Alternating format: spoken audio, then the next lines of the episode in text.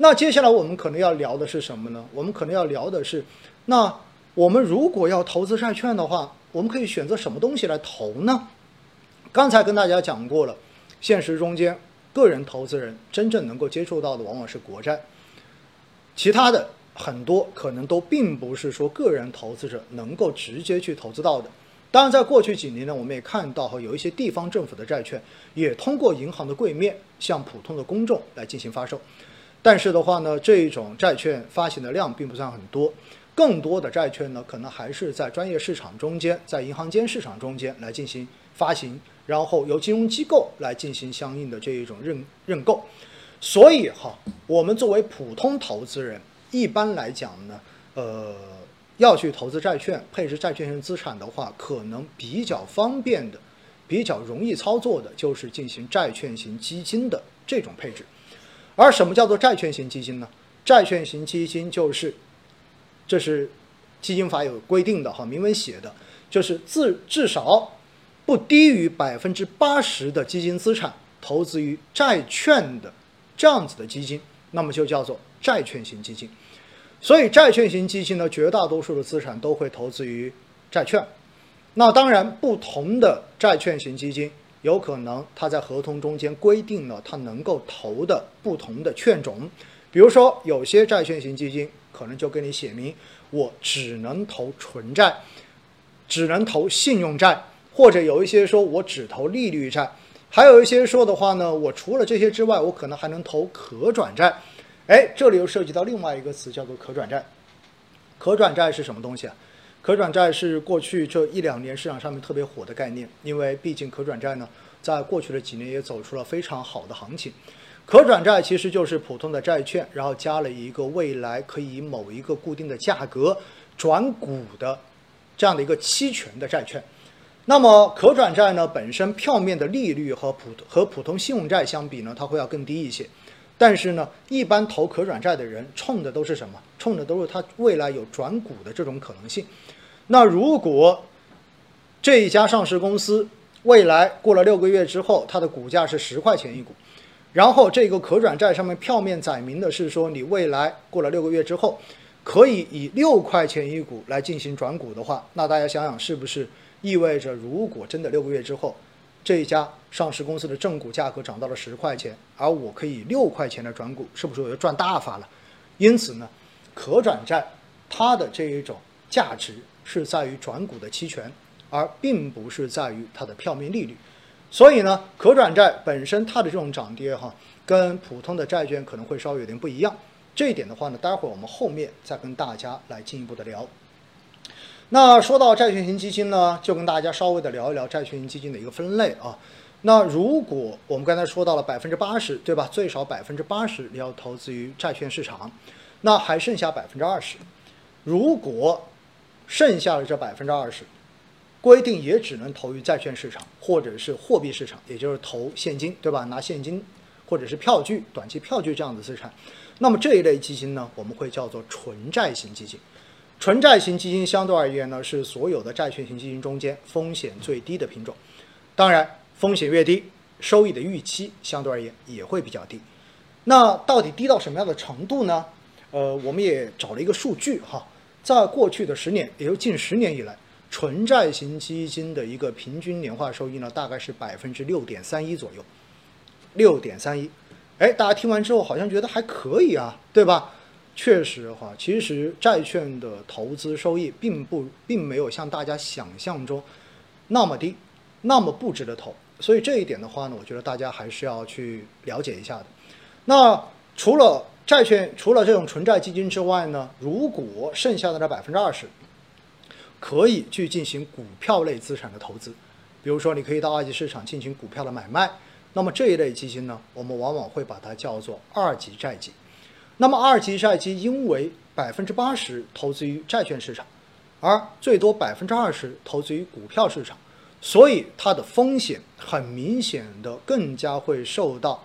股票权益市场的影响。因此的话呢，这一类基金的风险会比纯债型基金高很多，它的波动要大得多。当然，如果碰上权益市场走强的时候，那么二级债基的这个固收加的效果也会来的特别的明显，也就会比纯债基金可能更赚钱一些。所以呢，这是二级债基。除了二级债基之外呢，就还有一类哈，就是呃某些纯债型的基金，它合同里面载明是可以投资可转债的，所以可能会是以可转债为主要投资方向的纯债类基金。那么这一类基金，你就必须要把它跟那些不投可转债的纯债基金给分开了。刚才我说过，因为可转债更多的是跟权益市场的这种走势相关的，所以可转债基金它的这种波动也相当的大。当然，能够带来的预期回报跟二级债基也是类似的，因为毕竟它跟权益市场的关系比较的大。所以，作为我们普通投资人来说的话呢，你可能在选择债券型基金投资的时候，你就必须先要去区分这个基金到底是一个纯债类的不可投可转债的纯债，还是一个二级债或者说是一个可转债基金，然后再根据自己投资的这个目标和预期的风险来进行适当的选择。这是要特别提醒大家的，就是债券型基金。那大家可能会问了，那债券型基金它的收益到底从哪里来呢？其实债券型基金的收益包括几块，如果是纯债类的基金，那么最重要的一块收益呢，当然就是他手中所持有的债券，如果他拿到到期还本付息，你可以获得所谓的静态收益，也就是发行债券的这个发行方，然后呢，他到最后的话来支付票面所规定的利息。那么这一部分的收益呢，叫做静态收益，也就是我持有的债券到期之后能够获得的利息收入。那除此之外呢，还有一块的收入是来自于二级市场的这种交易性收入。哎，这里说到交易性，我们就必须要讲到债券的风险了。刚才跟大家讲过，债券最大的风险是信用风险，对不对？但是实际上面呢，影响债券价格涨跌更重要的、更常见的一个因素是利率。利率风险其实是债券投资中间大家要特别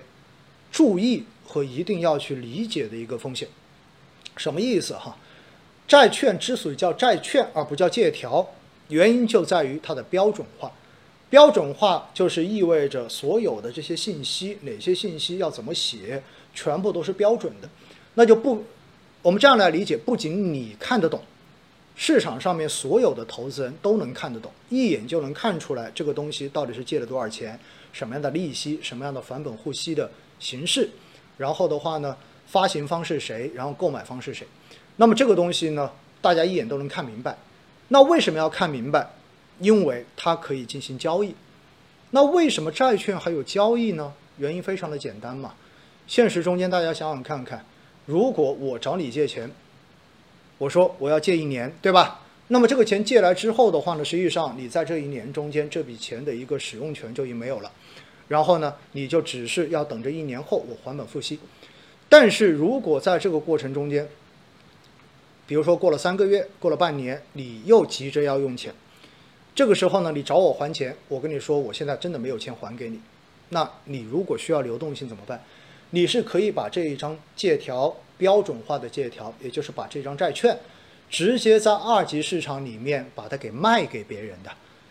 那么这个时候卖给别人的时候，哎，别人就会出一个价格，对吧？比如说这张债券最开始是一百块钱一张，那么这个时候呢，因为已经过了半年了，那过了半年之后，是不是仍然还能够卖一百块钱？这个就未必，因为为什么呢？因为它只能收。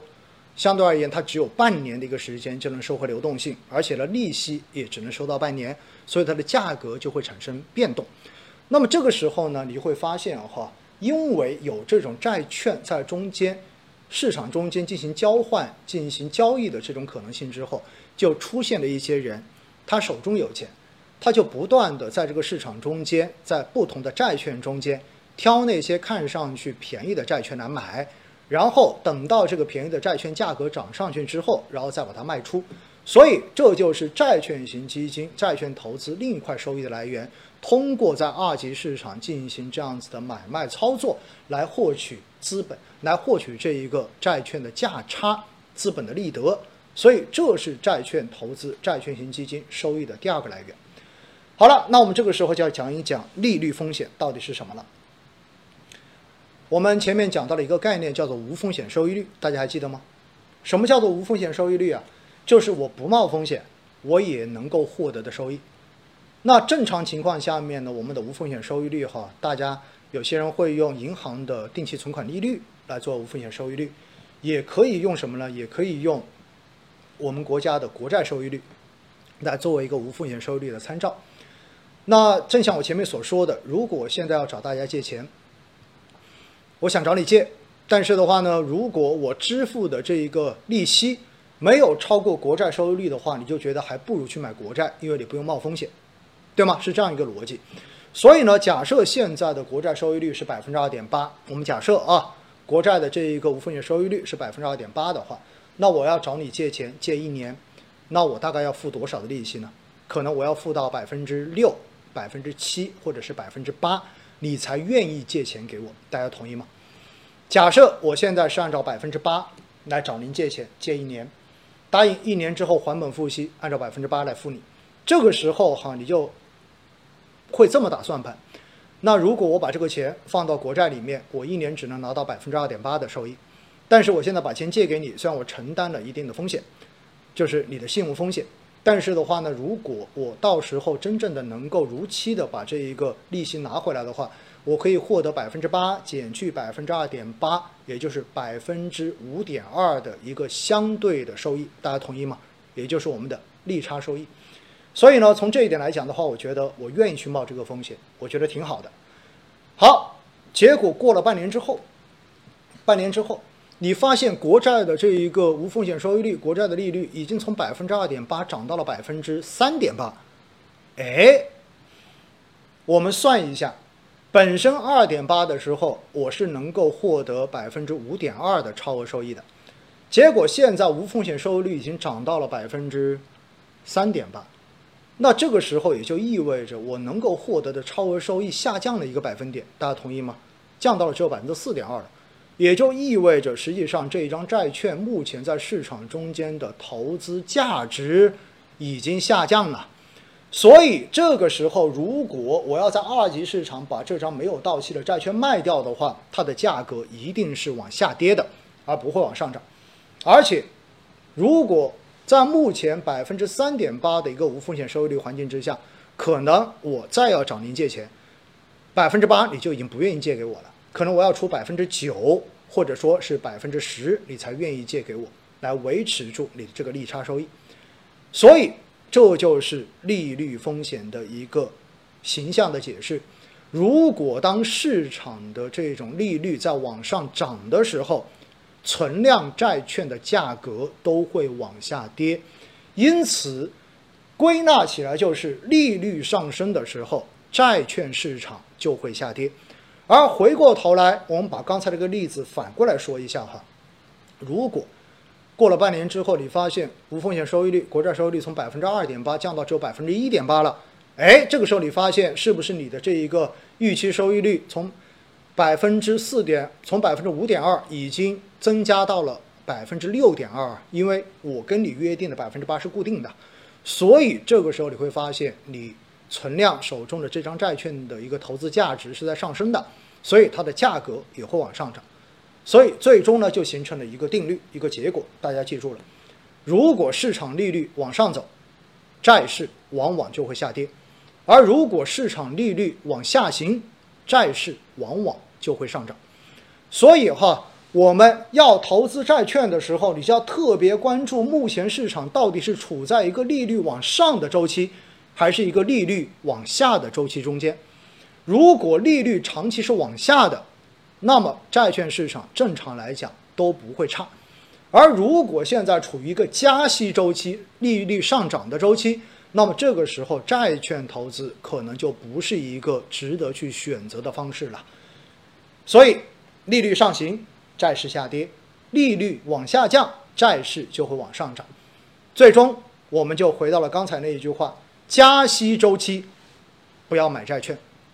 但是降息周期债券是值得投资的。这就是我们说债券投资中间最重要的一个关键点，一个概念，就是利率风险到底是如何影响债市涨跌的。大家听清楚了吗？